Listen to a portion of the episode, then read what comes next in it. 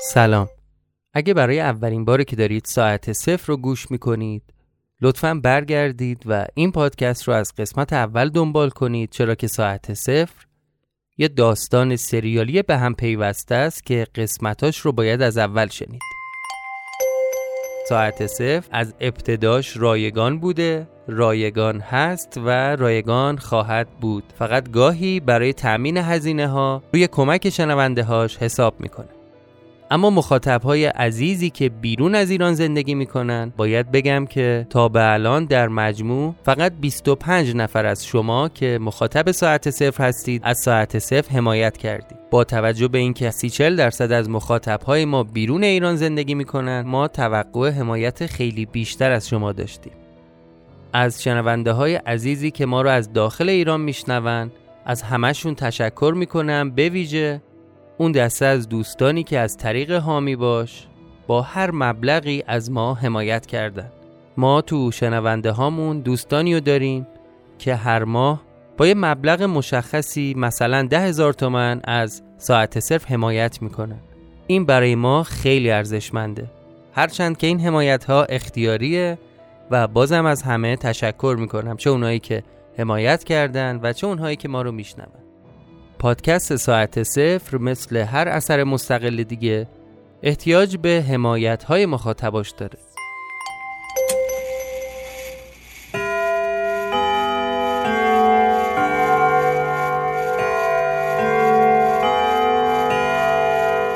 شما به پادکست ساعت صفر گوش می‌کنید.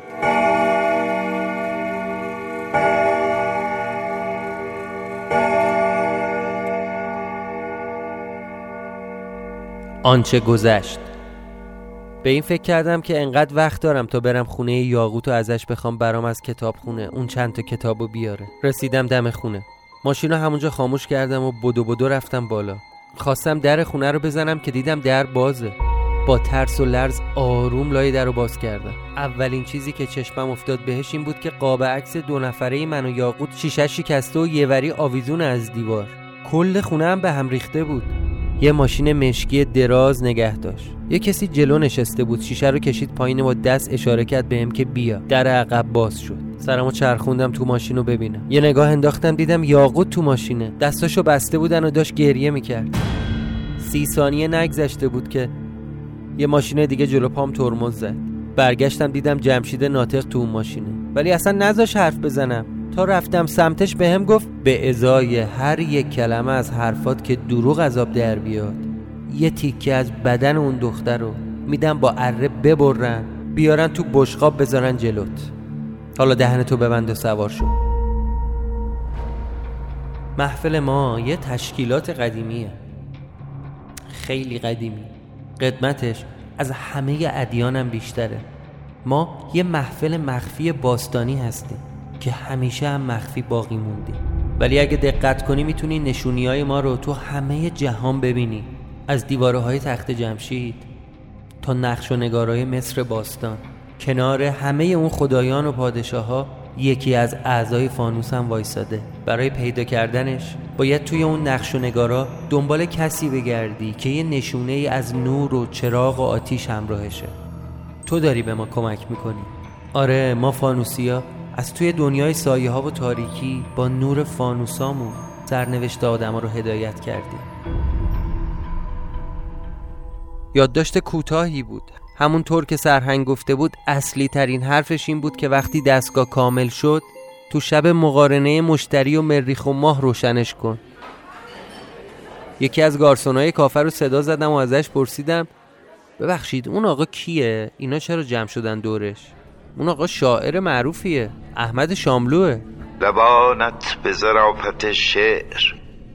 شهبانی ترین بوسه ها را به شرمی چنان مبدل می کند که جاندار قار نشین از آن سود می جوید تا به صورت انسان براید برای اینکه جلب توجه نکنیم یکم جلوتر ماشین و لای اون درخت مرختا پارک کردیم. بعد با زکریا قدم زنون برگشتیم سمت خونه. از عقب معلوم بود که چند نفری اومدن جلوی در منتظر وایسادن. اغلبشون هم همسن و سال بودن و جوون. همین که رسیدیم جلوی در یکی از لای جمعیت برگشت سمت منو سلام کرد. بهم گفت اه سلام آقا خوبی؟ من شما رو دیشب تو کافه نادری دیدم. شما هم از دوستای سیاوشی؟ شما هم دیشب کافه بودی؟ چه جالب. آره دیگه. آره پشت اون میزه دم پنجره نشسته بودم. بعد دستشو دراز کرد سمت ما و گفت هوشنگ هستم. همینطور که داشتم سیگار میکشیدم نگاه هم رفت سمت اون جاده. یه دفعه یه تعداد ماشین دیدم که دارن پشت سر هم تو جاده حرکت می‌کنن. سرایدار بنده خدا رفت سمتش و با لحن تندی گفت سرکار استوار. معلومه چه خبره؟ اون پاسبونم نگذاشت و برداشت یه کشیده زد به سرایدار. بعدم برگشت سمت پاسبونا و داد زد که همه بازداشت همه رو بگیرید. بدبخ شدی.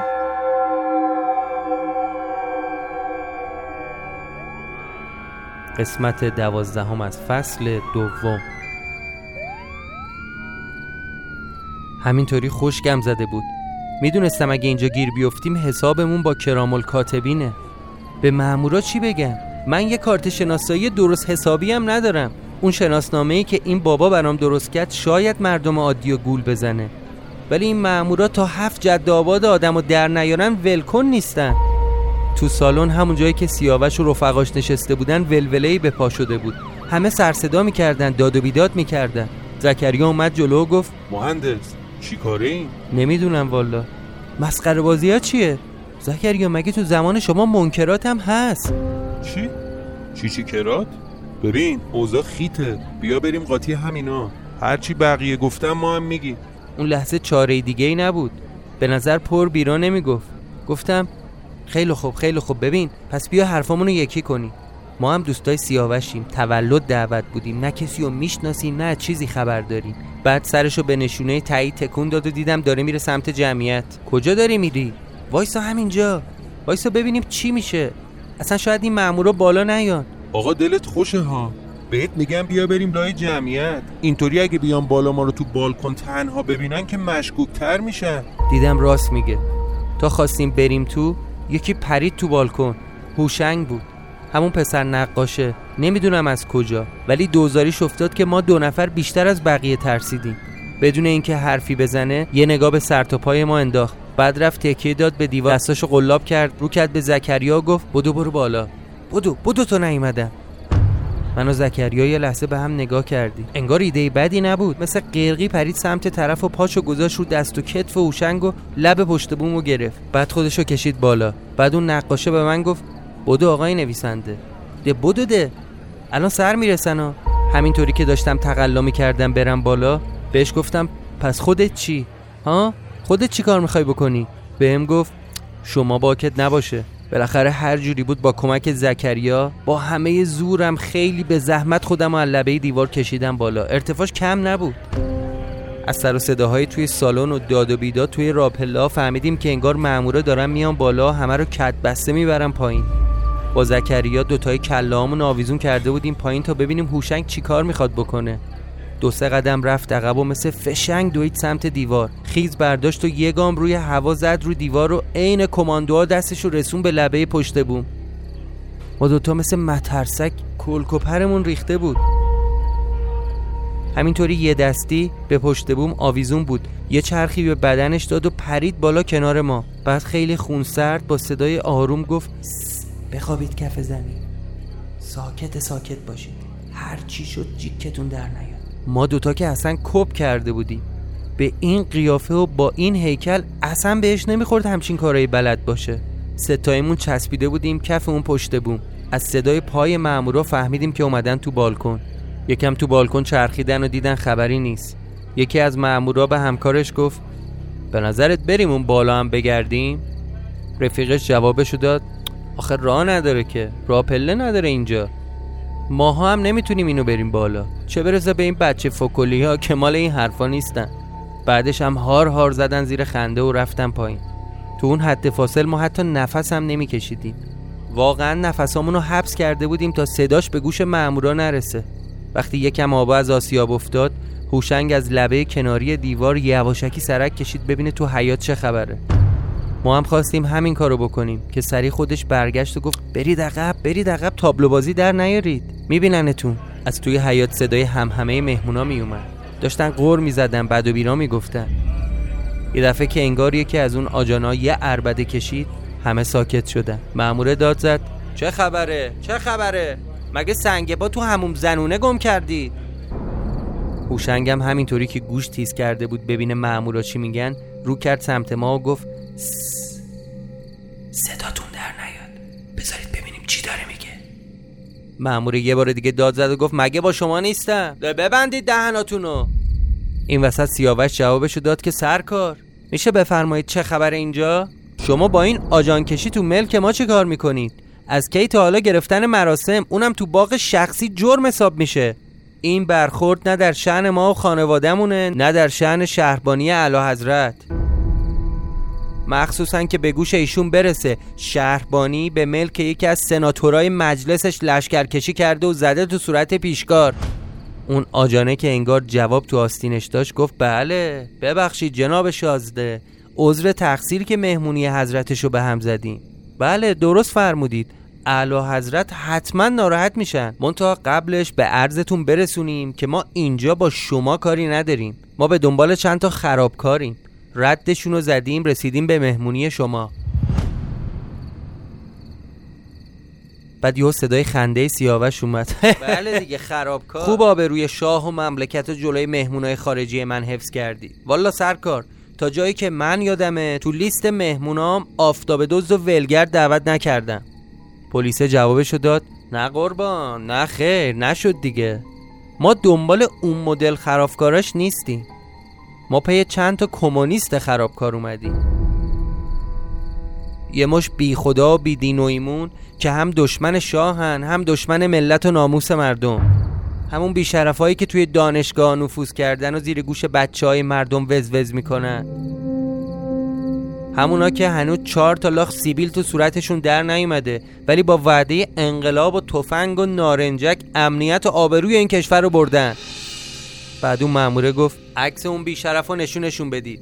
خانوما آقایون مادمازلا و موسیوها به عکس این بی پدر خوب دقت کنید. این خودشو هر دفعه به یه اسمی معرفی می‌کنه. بیژن سعید کامران آرش. خدا می‌دونه این دفعه چه اسمی رو خودش گذاشته. پس خوب چشاتون رو باز کنید. ببینید این بی همه چیز رو امشب اینجا دیدید یا نه. دارم بهتون میگم. حسابی حواستون رو جمع کنید. اگه اطلاعات غلط بدید خودتون می‌دونید و دادگاه نظامی و رکن دوم. اونجاست که دیگه شازده و غیر شازده نداره. بهمون خبر دادن قرار بوده امشب بیاد اینجا با چند نفر ملاقات کنه. وسط حرفای طرف یواشکی خودم هم سرک کشیدم ببینم پایین چه خبره. همه مهمونا رو وسط باغ جمع کرده بودن. یه چند دقیقه داشتن از همهشون سوال جواب می‌کردن. بعد که انگار به چند نفر مشکوک شده بودن اونا رو سوار ماشین کردن. اون سرایدار بدبختم که یه چک زده بودن تو صورتش با خودشون بردن.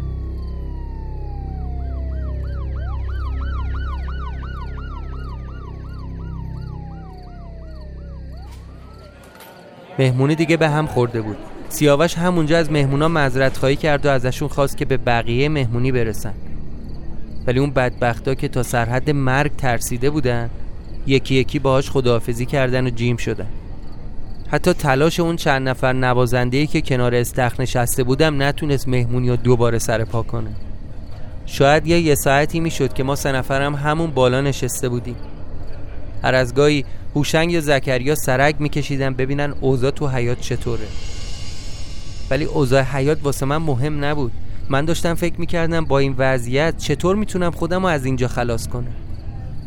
تازه اصلا یادم رفته بود که برای چی اومدم اینجا. تقریبا دیگه همه مهمونا رفته بودن. جز سه چهار نفر که انگار دوستای صمیمی سیاوش بودن و داشتن موسیقی می‌زدن اثری از بقیه نبود. اونا هم داشتن وسایلشون رو مثل ساز و لباس و تشکیلات از بغل استخ جمع می‌کردن و سوار ماشیناشون می‌کردن. انگار همه می‌خواستن برن. دوباره سرم از لبه دیوار آوردم بالا تا یه نگاه دقیق بندازم. تو اون میون یه نگاهی هم کردم به اون اتاق گوشه باغ. دیدم اون محافظی که جلوی در رو صندلی نشسته بود و روزنامه میخون سر جاش نیست. سر چرخوندم دنبالش گشتم. دیدم رفته جلوی در ورودی باغ داره با سیاوش صحبت می‌کنه.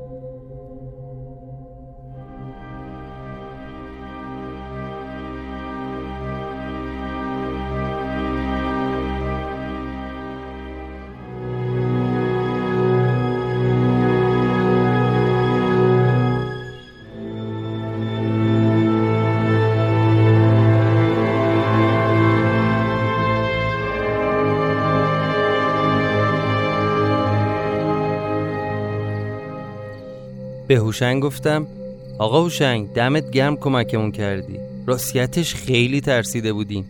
آخه نه اینکه تازه واردیم تو این شهر فکر می‌کردیم حتما ماها رو می‌برن هلفدونی البته الان فهمیدیم که زیادی ترسیده بودیم. آخه کسی با ما کاری نداشت. اصلا اینجا چه خبر شد؟ سیاوش مگه رفیق کمونیست و خرابکار داره؟ هوشنگ گفت آقا اونا میگن خرابکار. شما چرا باور می‌کنی؟ گفتم یعنی چی؟ یعنی پلیس دروغ میگه؟ گفت آره آقا معلومه که دروغ میگه. تا صدا کسی در بیاد بهش انگ خرابکار و دشمن ملت می‌زنن. می‌خوان سرشو فلفور بکنن زیر آب. اصلا اینا نمی‌ذارن کسی نفس بکشه. چه برسه بخواد نطقم بکشه. به هوشنگ گفتم والا من که سیاسی نیستم. سر از این چیزا در نمیارم. با تنه بهم گفت منم باور کردم سیاسی نیستی. آقای نویسنده دیگه الان این وضعیت مخفی کاری بر نمیداره. من و زکریا به هم نگاه کردیم زکریا بهش گفت چطور اوشنگ خان؟ رو بازی کن ما هم بفهمیم. اوشنگ جواب داد میگم خوب خودتون رو زدید به اون راهها. عضو کدوم سازمانید؟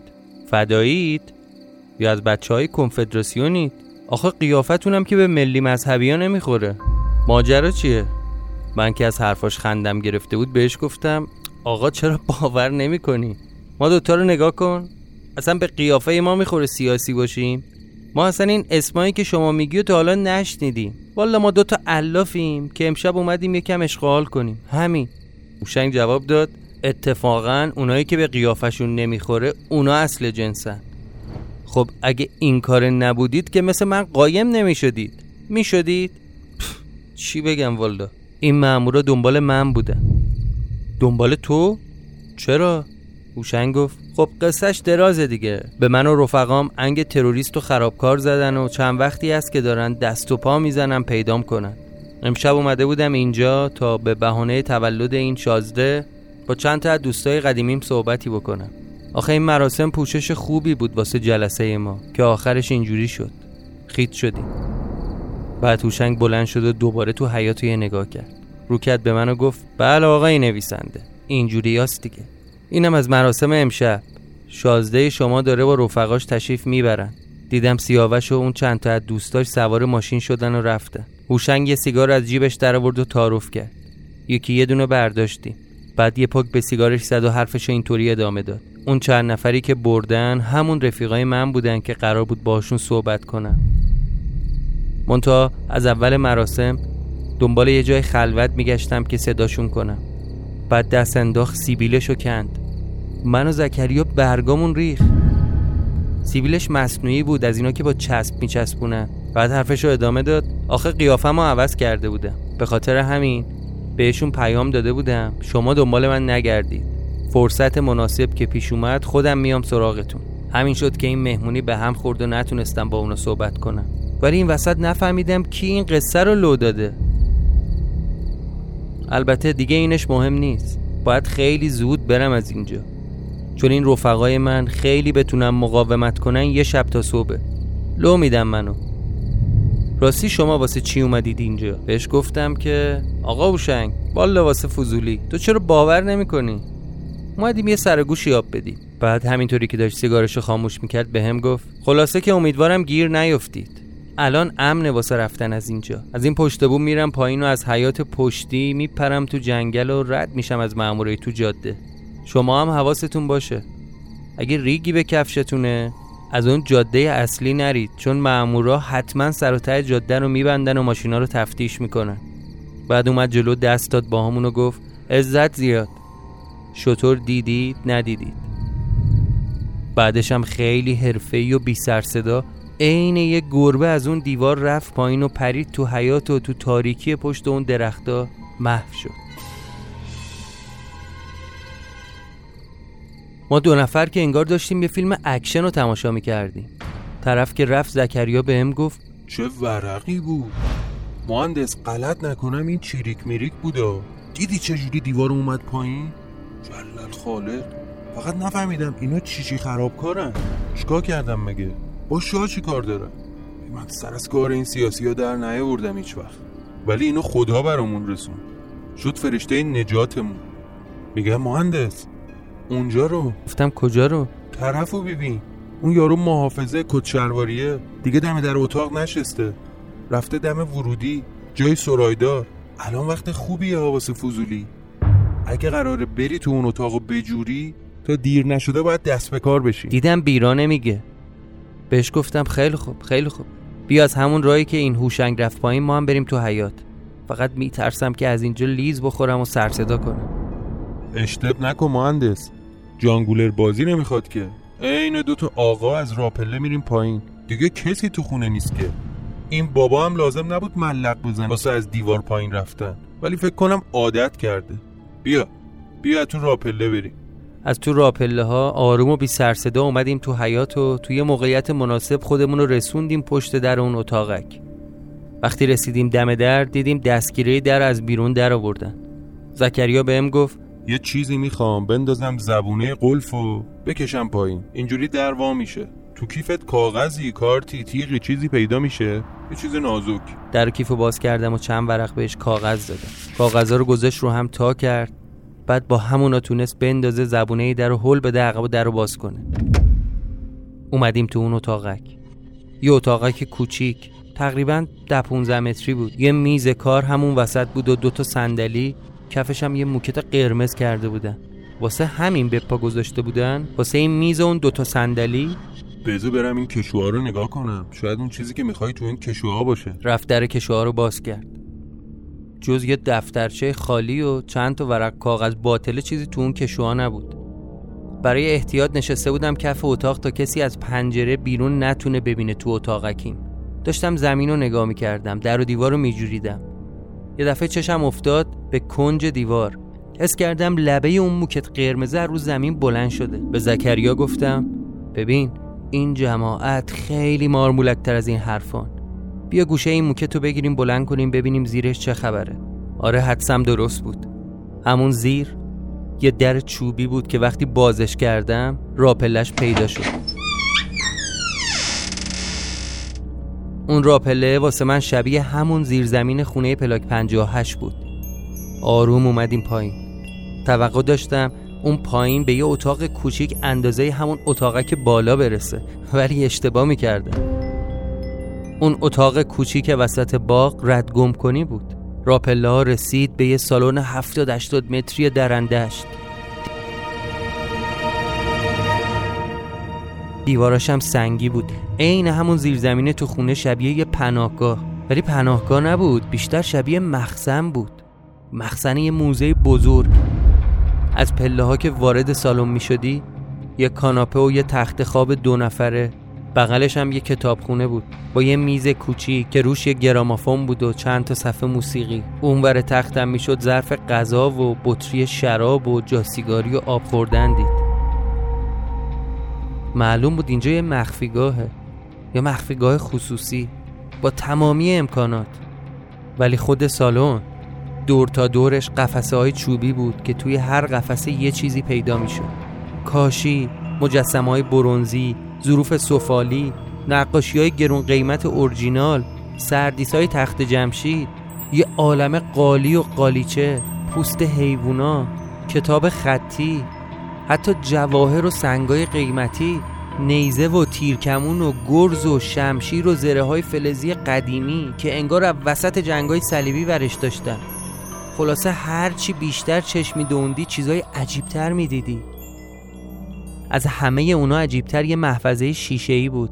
یه چیزی شبیه آکواریوم خیلی بزرگ که توش چند تا جمجمه و اسکلت آدم بود. ولی غیر معمولی بودن. جمجمه هاشون خیلی دراز بود. کله هاشون مسلسی بود. انگار یکی از پیشونی این سرا رو گرفته و کش آورده. بیشتر که نگاه می‌کردی به آدمیزاد نمیخوردن. آخه کدوم آدمی 15 سان پیشونی داره؟ نوک کلشم تیزه. زکریا بهم گفت من فکر می‌کردم تا الان جن و پری واسه قصه های ننه بزرگاست. اصلا شبیه خود یعجوج معجوجه والا که اینا واسه آدم نیست. عجب چیزیه. گفتم نه زکریا جن و پری چیه؟ اینا شبیه کله آدم فضاییه. آره اسکلت خود آدم فضایی هست پسر من فکر می‌کردم اینا قصه و فیلم و افسانه است. قبلا دیده بودم تو نقاشی ها و فیلم ها بعد دست انداختم و یکیشون رو لمس کردم. خدایا واقعی واقعیه. اصلا به خدا خود استخون سره. یه چند دقیقه محو اون کله ها شده بودیم آخه باید می‌دیدی تا بدونی چی دارم میگم. به زکریا گفتم ببین یکیشونو بردار می‌بریم یهو که انگار از حرف من ترسید گفت چرا؟ کجا ببریم؟ بهش گفتم سوال نپرس ورش دار ده خب اینا رو چطوری ببریم از اینجا؟ هندونه که نیست بزنیم زیر بغلمون. با یه اتابی بهش گفتم خب برو اون پشت یه نایلونی گونی چیزی پیدا کن. ته سالن یه چیزایی ریختن رو هم کپه شده. انقدرم سوال نپرس. زکریا با لب و لوچه آویزون رفت تا یه چیزی پیدا کنه. ولی من همینطوری داشتم میگشتم. درسته اون جمجمه برام خیلی عجیب بود. ولی من دنبال چیز دیگه ای بودم. دنبال یه تیکه از اون دستگاه بودم. وسط های سالن یه تعدادی از اون زره های قرون وسطایی رو که روشون نقش و نگار و پرچم و صلیب بود مثل تابلو کوبیده بودم به دیوار. با چشم داشتم همینجوری دنبالشون می‌کردم با خودم گفتم شاید قطعه که من دنبالشم لای همین خرت و پرتای فلزی باشه. تقریبا یه طرف سالن رو تا ته رفتم. اون ته سالن یه مش وسیله چوبی قدیمی تلمبار شده بود. مجسمه های بزرگی بودن. بینشون گوزن بود. شیر بود ولی از همه بیشتر پرنده بودن کنار اون خرت و پرتا یه صندوقچه چوبی قدیمی دیدم. شبیه اونایی که تو خونه مامان بزرگا پیدا می شد روی صندوقچه یه نشون آشنا دیدم. نشون فانوس. یه حسی به هم می‌گفت اون چیزی که می‌خوام همینجاست. رفتم بالا سرش. درشو باز کردم و چشمم افتاد به چند تا لایه پارچه ابریشمی. پارچه ها رو زدم کنار. بله حدسم درست بود. خودشه. یه قطعه از اون دستگاه یه تیکه از بل. دیگه وقت رو تلف نکردم. پیچیدمش لای یکی از همون پارچه ها بدو بدو اومدم سمت زکریا. دیدم اونم یه کیسه پارچه گیر آورده داره. اون جمجمه رو با زحمت میچپونه تو کیسه. یه گونی بزرگترم برداشته آورده. گونی ازش گرفتم. تیکه بلو گذاشتم تو اون گونی. جمجمه هم کردم اون تو و درشو بستم. برگشتیم سمت راپله ها که بیایم بالا و از اونجا بزنیم بیرون. وسط را دیدم اون زکریای ناکس یه مشت از اون جواهرات و ورداشت و گذاشت تو جیبش. بعدشم با خنده به من گفت خدا بده برکت. پس تو هم می‌خوای بردارم اینم دشت ماست دیگه.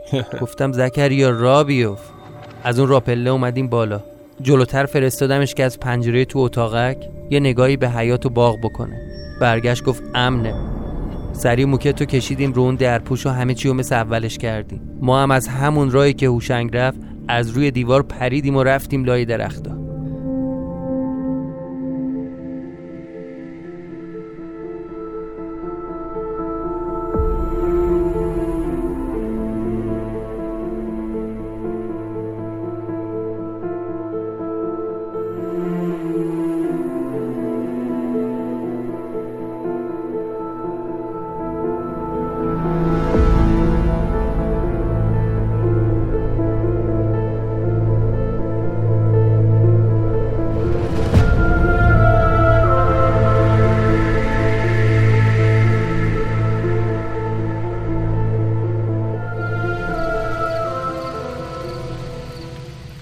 بالاخره رسیدیم دم ماشین.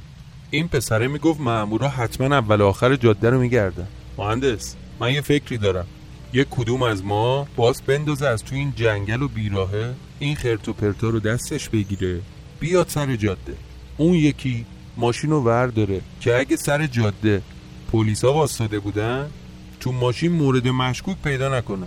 چون اینطوری اگه اینا رو سوار ماشین کنیم آجان سر جاده باشه حتما گیر میافتیم. اگه هم بازرسی نبود که هیچ. دیدم پیشنهاد خوبیه. تو ماشین رو ورد و برو سمت اول جاده. اگه ایست بازرسی بود بعد ایست یه جا بزن بغل تا من بیام. خودم هم با اون وسیله ها میام. اینجوری بهتره.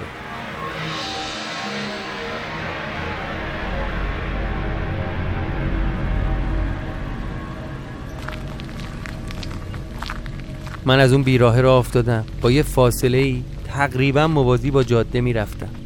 فقط خدا خدا می‌کردم تو اون تاریکی سگی شغالی گرگی چیزی بهم حمله نکنه.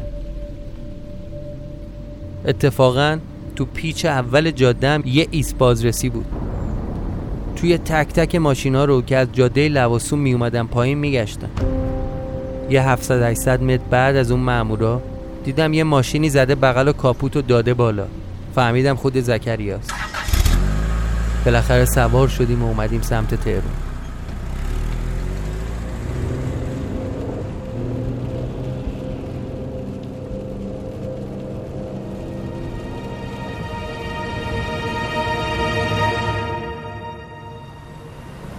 زکریا رو نزدیک میدون فردوسی پیاده کردم و خودمم اومدم سمت خونه پلاک 58 تا این وسایل رو بذارم یه جای امن. موقع برگشت از لواسون مدام قصه سیاوش و عطا تو فکرم بود. هی به این فکر می‌کردم. یعنی اون حادثه تعقیب و گریزی که عطا تو نامش واسه همکارش جلالی می‌نویسه چند وقت دیگه قرار اتفاق بیفته.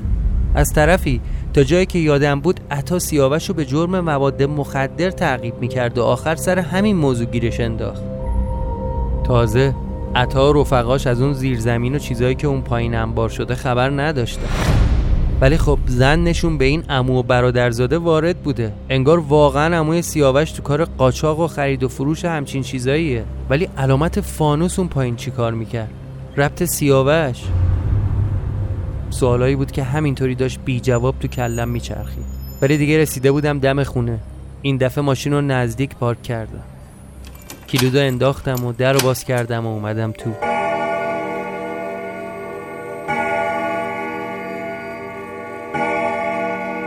چند قدمی هنوز بیشتر تو خونه بر نداشته بودم که بوی عطر و لوازم آرایش یه زن رو استشمام کردم. اول فکر کردم واسه خستگی و فشاریه که تو مهمونی بهمون اومده. آخه دیگه نزدیک های یازده شب بود که برگشته بودم خونه. ولی بیشتر که مکس کردم دیدم اشتباه نمی کنم انگار همین یه ثانیه پیش یه زنی اینجا بوده. بوی عطرش هم واسم آشنا بود. هرچی به کلم اون شب فشار آوردم نتونستم تشخیص بدم این بو منو یاد کی میندازه دنبال بهیموت گشتم. بهیموت؟ بهیموت پسرم؟ بودو بیا بابا. رفتم براش غذا ریختم تا دوباره خودش سر کلش پیدا بشه. همینطوری خرامان خرامان اومد سمت ظرف غذاش. داشتم نوازشش می‌کردم و اتفاقای امروز رو براش تعریف می‌کردم. اونم داشت غذا می‌خورد. آره خلاصه بهیمون. باید بودی و می‌دیدی. لای مهمونای سیاوش چجوری رفتیم تو مراسمش؟ تازه داشتیم یکم عشق حال می‌کردیم که مامورا ریختن سرمون هوار شده ویموت نزدیک بود تنها رفیق تو که این روزا برات غذا میاره از دست بدی یا؟ حیف. حیف که تنها کسی که برام باقی مونده تویی. دلام از حداقل با هم حرف بزن یه میو میو کن. بعد از سر و کله زدن با بهیموت رفتم سراغ دفترچم و مو به مو ماجراهای امروز رو نوشتم. بعد یکم استراحت اون قطعه ای که توی زیرزمین خونه سیاوش آوردم و باز کردم. با این یکی فقط دو تا دیگه مونده تا اون دستگاه کامل بشه. خیلی خسته بودم. و الله همون موقع می‌خواستم برم کارگاه و ببندمش روی بل. ولی واقعا دیگه جونی برام نمونده بود. تصمیم گرفتم یکم استراحت کنم. ولی همون شب برم کارگاه اینو ببندم روی دستگاه و خیالم راحت بشه. قبل از اینکه برم یکم استراحت کنم رفتم سراغ اون اسکلته. از توی کیسه درش آوردم و پارچه دورش رو باز کردم.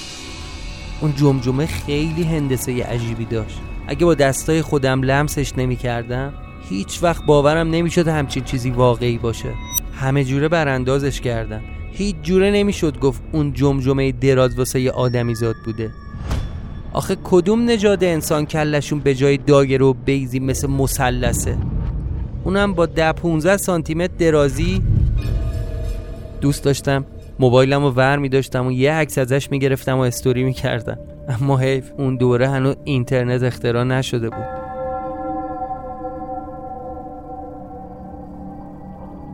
همینطوری که سر اون موجود عجیب الخلقه تو دستم بوده داشتم بالا پایینش رو ورانداز می کردم چشام گرم شد و خوابم برد.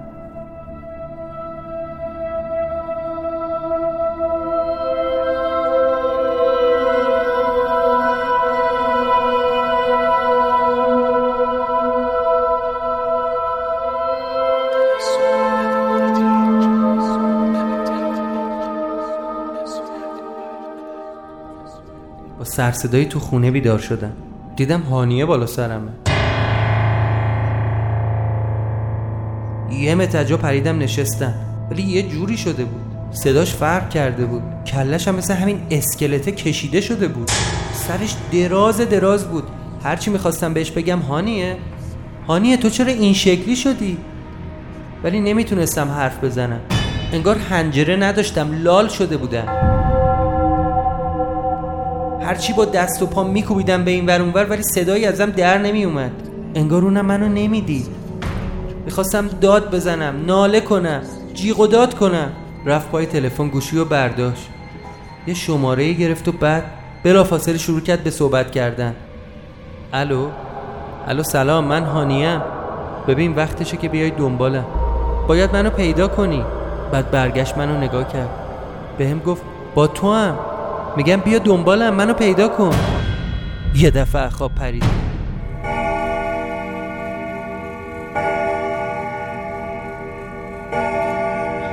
دیدم خواب تو خواب دیدم. همون جوری که جمجمه رو سینم افتاده بود خوابم برده بود. خواستم برش دارم بزنمش رو میزی که کنارم بود ولی ولی دیدم از تو گودی سوراخ چشاش یه نوری روشن شده. آره یه نور آبی داره میتابه به بیرون. یه نوری شبیه نور همون دستگاه. وحشت کردم و پرتش کردم رو زمین.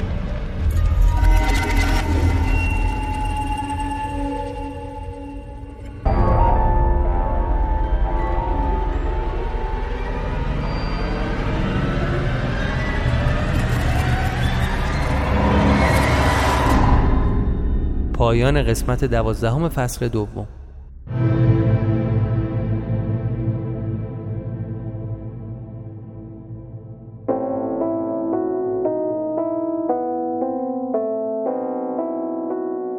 ممنون که به ساعت صفر گوش کردید. قسمت دوازدهم فصل دوم ساعت صفر در بیستم اسفند ماه 1399 ضبط و منتشر شده. امیدوارم که فراموش نکنید از ساعت صفر حمایت کنید از طریق لینکی که در توضیحات این اپیزود قرار می‌گیره. چه دوستانی که در داخل ایران هستن و چه کسانی که ساکن خارج از ایران هستن می‌تونن حمایت کنن. قسمت بعدی ساعت صفر به فاصله یک هفته از پخش این قسمت منتشر میشه.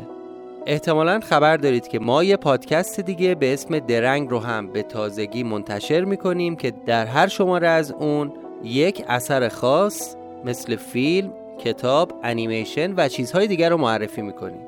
لینک درنگ رو در توضیحات این قسمت قرار میدیم.